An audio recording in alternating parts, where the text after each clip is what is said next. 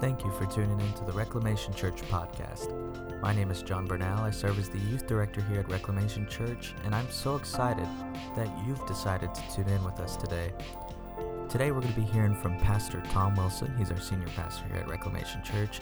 And if this is your first time on our podcast, I highly recommend visiting our website at re.church. There, you're going to find more information on when our live stream services are and also listen to some other sermons that we have in the past. Without further ado, let's listen in.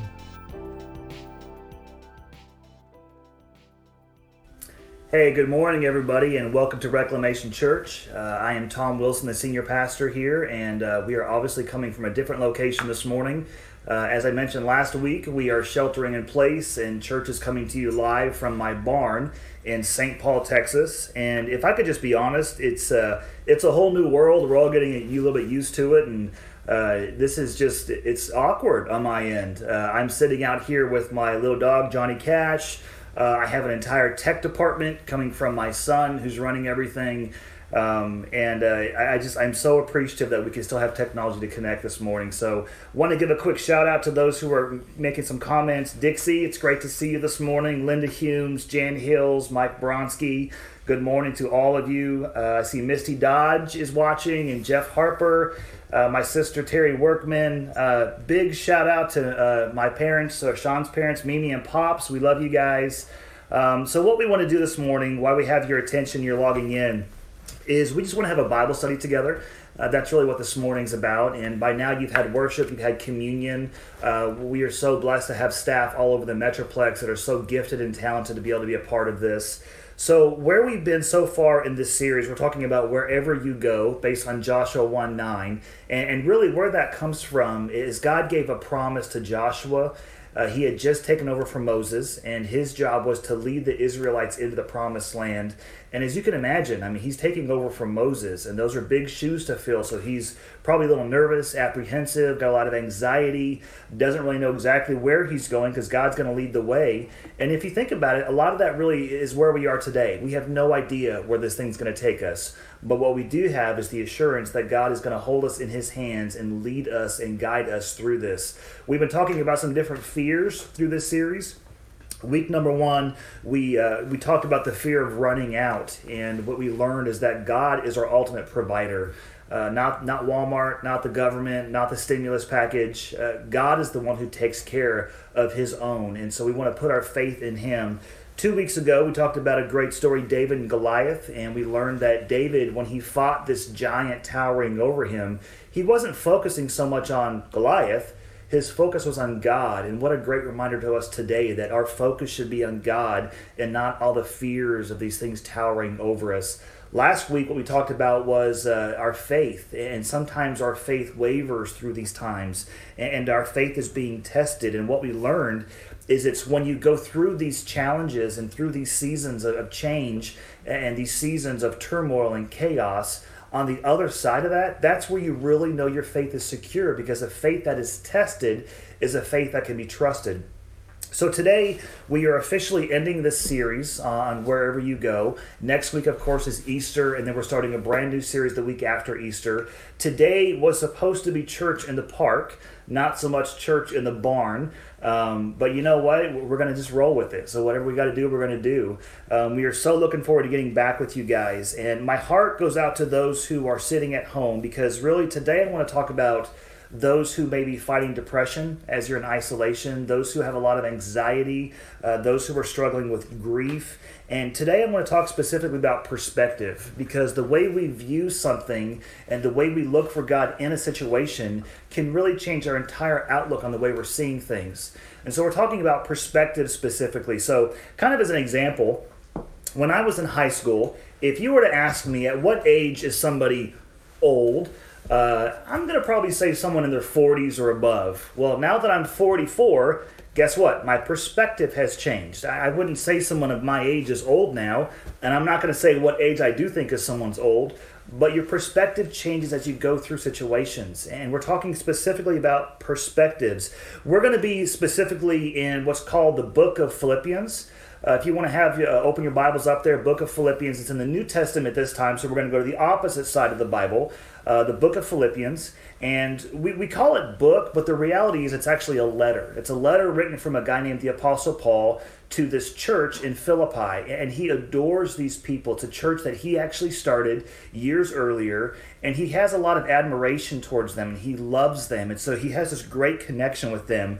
What's really interesting is throughout the book of Philippians, there's one theme that really goes through all of it, and it's this theme of joy, J O Y.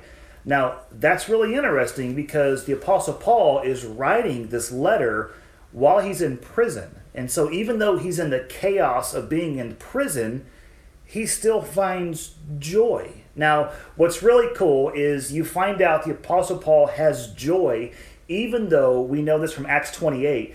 He spends two years in prison.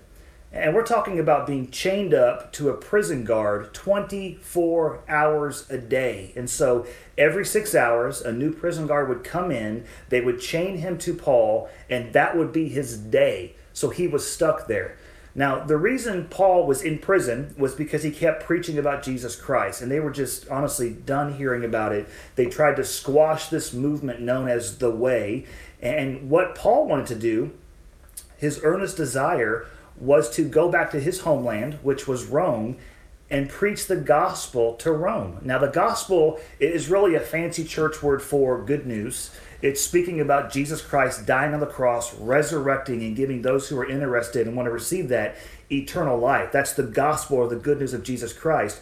The Apostle Paul wanted to do that However, he's stuck in prison, and it's kind of an interesting scenario because he's sheltering in place, right? We're sheltering in place. Now, he's going on two years and he still finds joy. We're going on less than a month, and I hear all kinds of people grumbling that they're kind of over this and they're done with this. So, this story can really speak to us because even in this situation, we can find joy with what God's doing through this. So, by now, you should be in Philippians chapter 1. We're going to start with verse 2. And here's what the scripture says it says, Grace and peace to you from God our Father and the Lord Jesus Christ. And then you see such affection from Paul to these people. He says, I thank my God every time I remember you. Now, I will say, uh, every time I read this, I think back when I was in high school, I had just become a Christian and I came across this verse. And so every time I would write kind of a sweet letter to some girl that I thought was, you know, just the best and I want to, you know, uh, impress her, I would use this scripture that I thank God every time I remember you. Uh, that's obviously not what he meant by this. But he says, In all my prayers for all of you, I always pray. Here's this word, the first time we see it joy. And then you'll actually see this word 19 different times throughout this short letter. He says, I pray with joy because of your partnership in the gospel from the first day until now, being confident of this Look what he says that he who began, he's speaking of God, a good work in you will carry it on to completion till the day of Christ Jesus.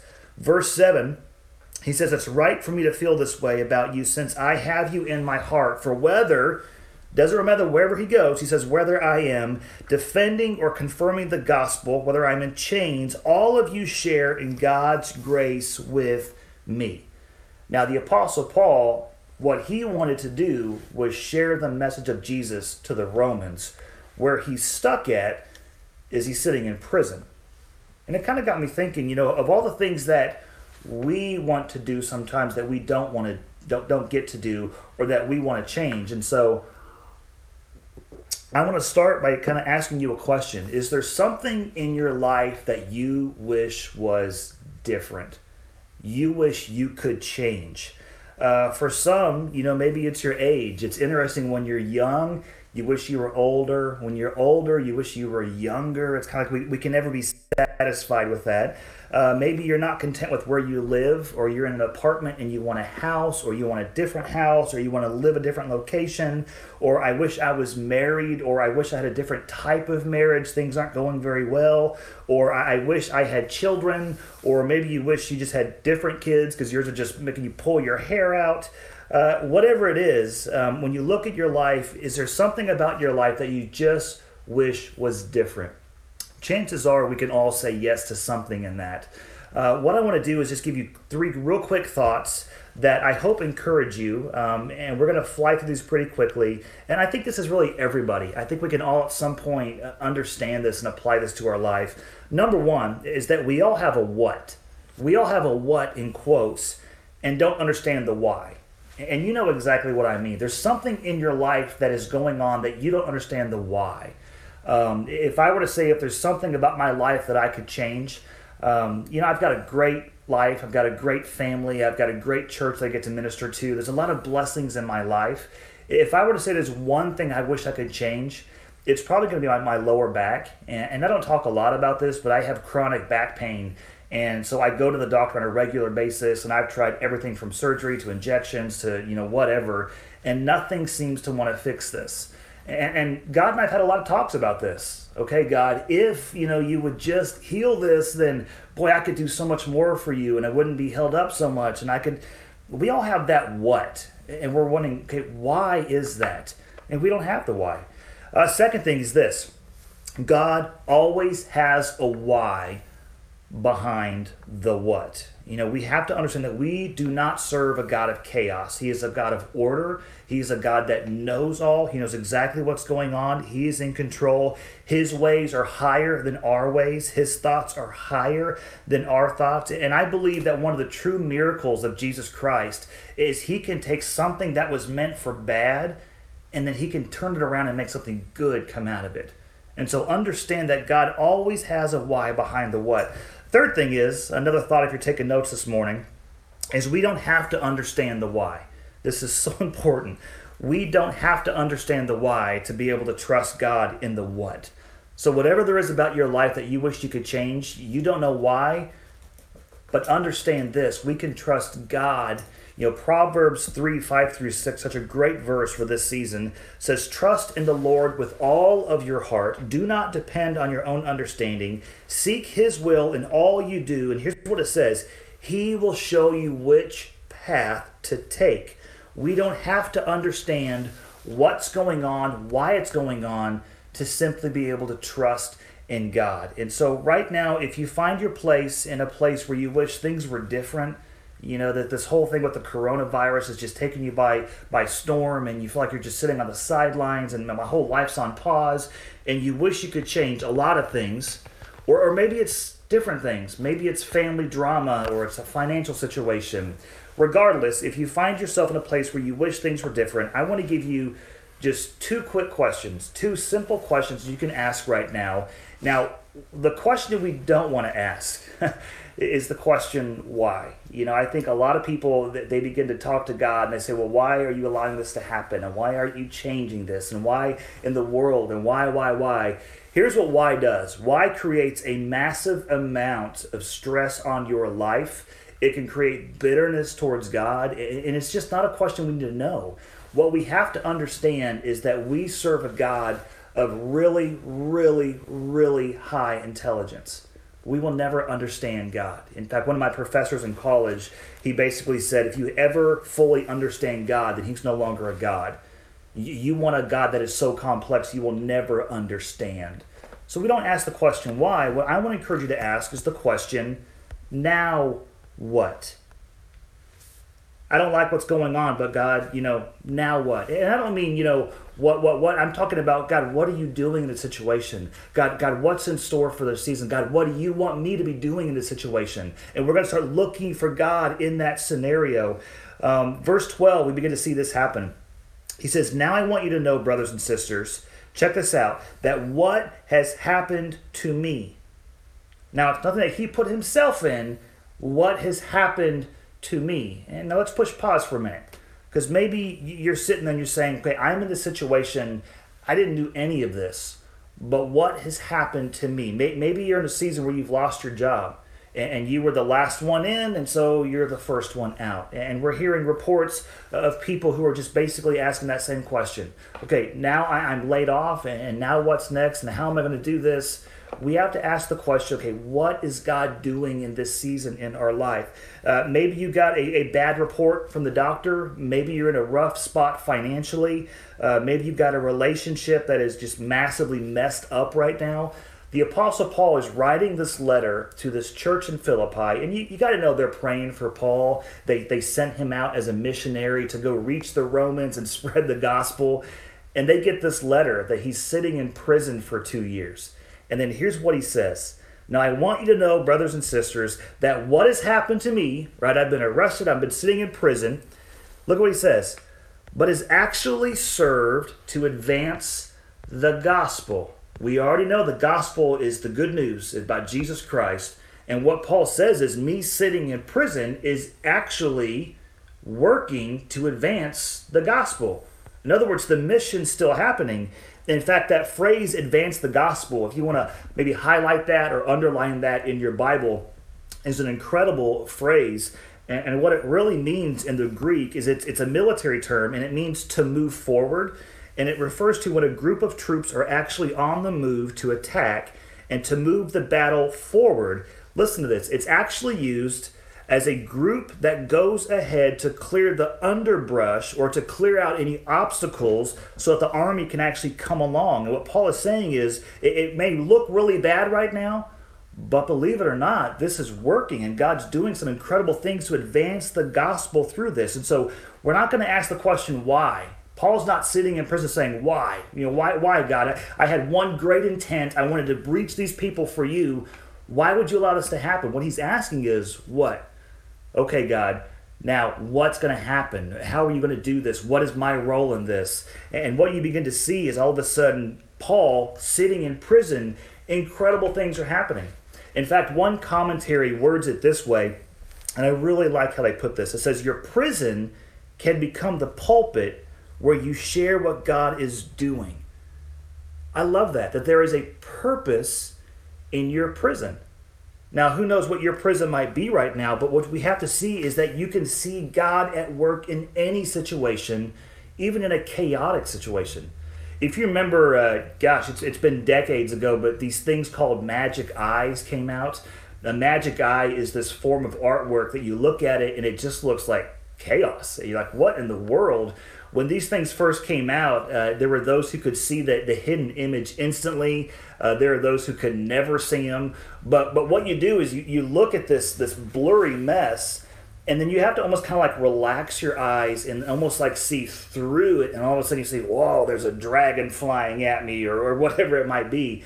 Well, if you think about it, in the in the midst of chaos, in the midst of seasons like right now We've got to be focusing on God because He's the one that truly has the answers. And we're going to be asking the question, what God? Show me what you're doing in this situation and show me how I get to be a part of this and what you're going to be doing. In fact, Hebrews 12, 2, the author of Hebrew, here's what he says. He says, Our eyes on Jesus. We are to fix our eyes on Jesus, the author and the perfecter of our faith. And just like David battling Goliath, our eyes have got to be on God, and He'll show us where we're going through this. Uh, God says, I could actually use the one thing that you, you've gone through that was horrible and, and hard, and I can use that for my glory. So, one of the things that I don't talk about a lot um, as a pastor, but when I was a child, I was actually abused sexually for about three months of a period. And, uh, you know, that season of my life was horrific. It, it, it tore me down to a new one. It, it, gripped my life for, gosh, decades. It wasn't until I was in college uh, that I really came to grips with it. I was able to give that to God. Now, you look at that season of my life, and it was horrible. I, I, I would never wish it upon anybody. I, I, would never want to go through it again. But in a really weird way, I, I wouldn't change it either. Because what I see now is the what. And I see what God has done through that situation. And I have been able to talk to literally dozens and dozens of people who've also been abused and help point them and steer them towards Jesus so they can provide healing also. And again, one of the miracles of the gospel is that God can take the evil that we've been put through and turn around and pull something good out of that. And that in itself is a beautiful, true miracle. Um, so we're going to ask the question now what God? Um, now, what's really interesting is verse 13. Here's what it says. This is where you really see this kind of story come to life and what God's doing under the surface.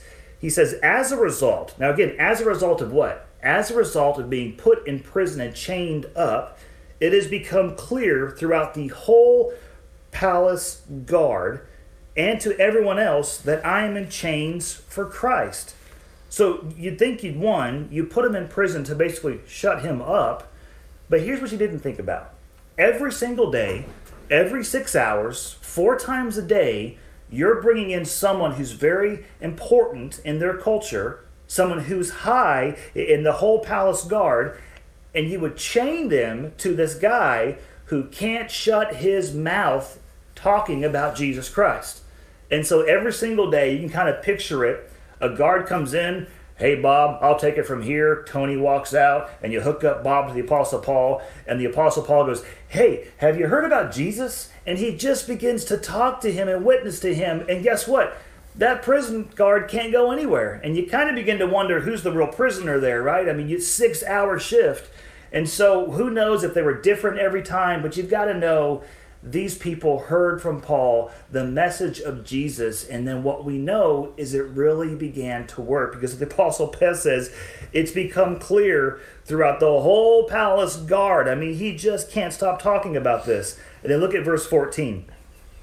Also, because of my chains, also because of being in prison, he says, most of the brothers and the sisters in the Lord have been encouraged to speak the word of God more courageously and fearlessly. Now, let's just think about this.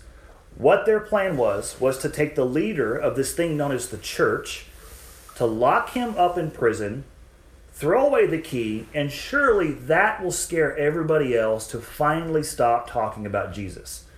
Well, it kind of backfired on them because what really happened was all of a sudden these prison guards all become believers in Jesus and that gets word on the outside. So all the disciples, all the, the Christians, they were like, well, hey, if Paul's doing it, I'm going to do it.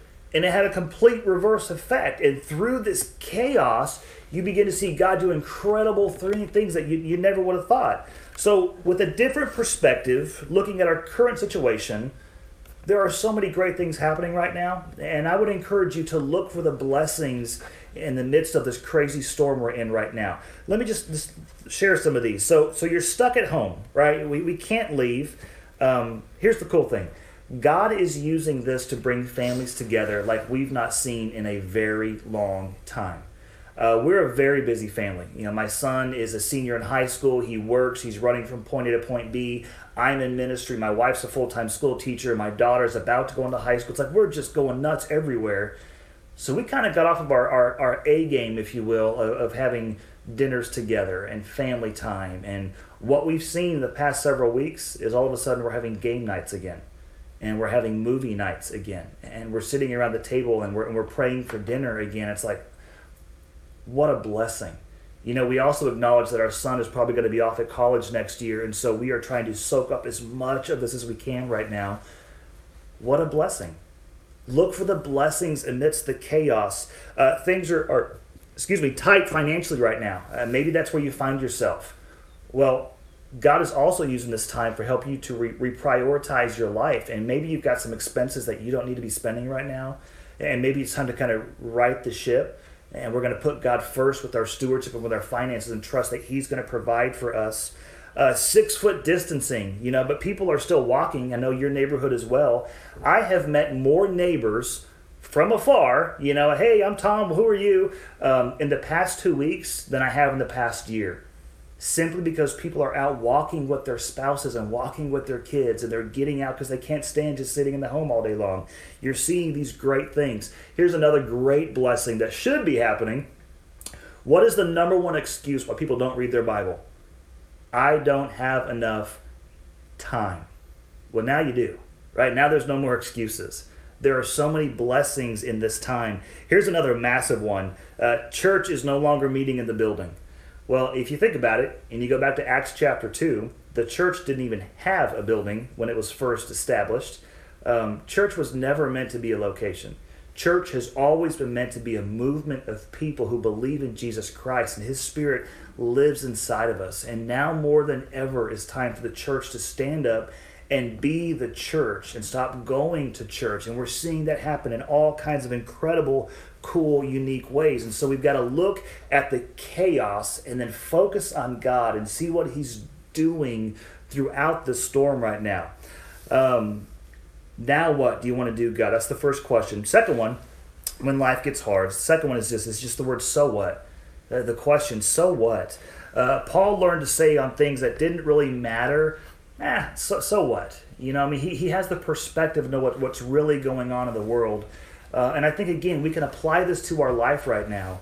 You know, to kind of set this up context wise, uh, the, the disciples went to Paul and said, Hey, we want to make you aware that there are some people out there who are preaching about Jesus Christ, and they're doing it for their own personal gain. They're doing it for money, they're doing it for fame and fortune.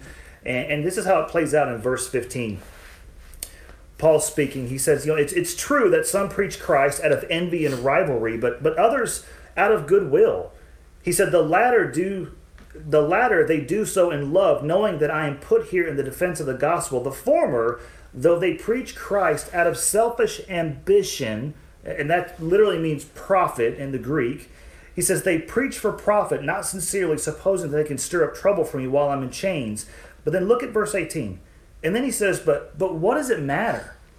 One translation really says, So what? He says, So what? The important thing, the important thing is that in every way, whether from false motives or true, Christ is preached, and because of that, I rejoice. Because of that, I have joy again, he's finding joy in the midst of this. And at sometimes we just got to ask the question, so what? In the big scheme of things, in fact, that that word, if you really dig into it in the Greek, is this phrase uh, tiskar plain, and it literally means who really cares. It means what does it matter, and it means so what. It's just not that big of a deal. So, generally speaking, yes, there are some big things in our lives that we have to deal with and talk through and pray about and have counsel and but a lot of things just don't really matter in the real big world. You know, I mean, if you really think about the, the, the, stuff that happens at work that we bring home sometimes, that we are just, we're on edge and we grumble and we're grumpy, it's just not that big of a deal, but we allow it to dictate our, our emotions for the day. Or it's the little things that bring up fights sometimes in marriages. And, and, you're sitting there a day later going, what was that even about? It's just, uh, you know, so what? Uh, you know, it's the little things that we wig out that we just got to learn to say, Tiskar plain. So what? what? What does it really even matter? In fact, there's a great test you can ask yourself is, is whatever the situation is, just ask yourself, will this matter 100 years from now? And if it won't, don't let it steal your joy. Just who cares? Let it move on from there. So, so maybe your car is broken down you know, my son's car broke down, uh, gosh, not even a month ago. He had some brake issues and it cost some money. And yeah, it's a pain. And yeah, it costs us.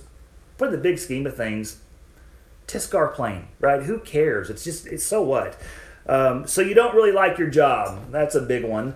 Um, well, you've got a job right now and it's paying the bills. And are you really going to let that steal and rob your joy? So what, right?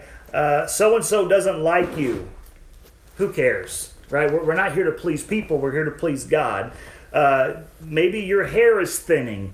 Um, I threw that in for myself. Uh, so what, right? Y'all, you all will love me anyway, right?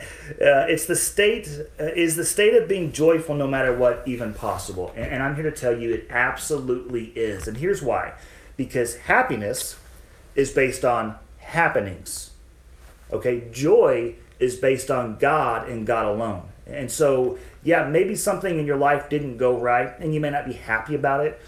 Just like the Apostle Paul, we can still find joy in each and every situation in the midst of a storm, in the midst of the chaos. He's still there guiding us and walking us through this. The Apostle Paul is a great example of this. We're going to ask the questions you know, now what? Now what is God doing? Now, now what does He want me to do? Now how is God going to use this for His glory, regardless of the situation?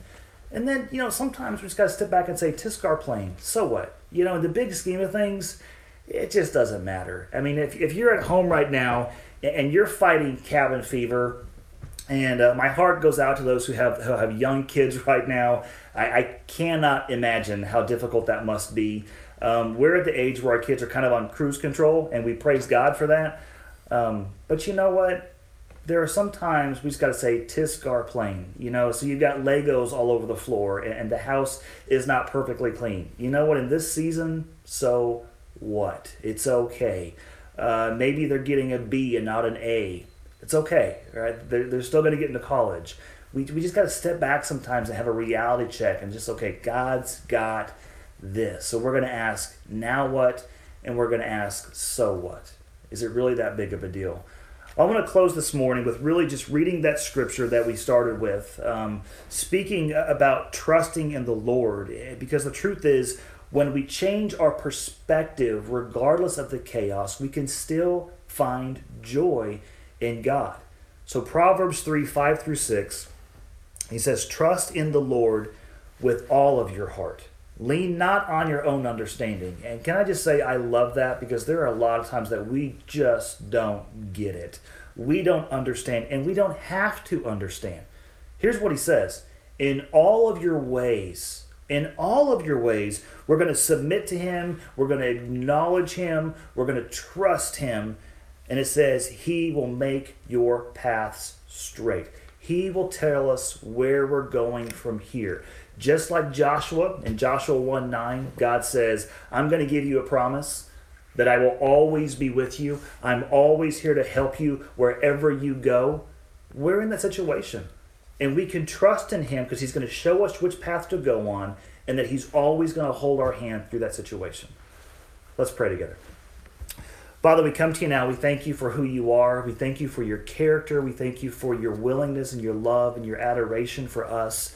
Father, we come to you this morning and we worship you and we remember what your son did on the cross for us. And we celebrate uh, this Palm Sunday as we lead up to Easter Sunday next Sunday. And Father, we love you and we thank you so much for, for, for what you're doing right now through technology and through our country. And Father, in many ways, yeah, there's a lot of chaos. But man, it is so great to see you moving in so many ways. And Father, we pray that you would just use this season to heal families and heal marriages and to restore finances, uh, to build relationships. Father, to lead people closer to you, that they could finally have the time, as they keep saying they're too busy, just to draw close to you. Father, the scriptures say that if, if we knock, you will answer. And Father, there's a lot of people right now who are searching. So, Father, we pray that you would use whatever it takes to get their attention and to help them fall in love with you. Father, as a church, we pray that you would continue to show us where we're going, what you would have us do for you. Uh, this week leading up to uh, Easter, we pray that you would just help us to celebrate who you are. Father, we love you so much and we give you all the praise and glory. It's in Christ and we pray. Amen. Thank you so much for tuning in to the Reclamation Church podcast. For more information on Reclamation Church, please visit our website at re.church, or you can find us on Facebook and Instagram at re.church Plano. I'm going to be joined this Thursday for our discussions episode with our ministry coordinator, Katie Rose Boudet. Thank you. You guys have a great rest of your week, and we'll see you again on Thursday.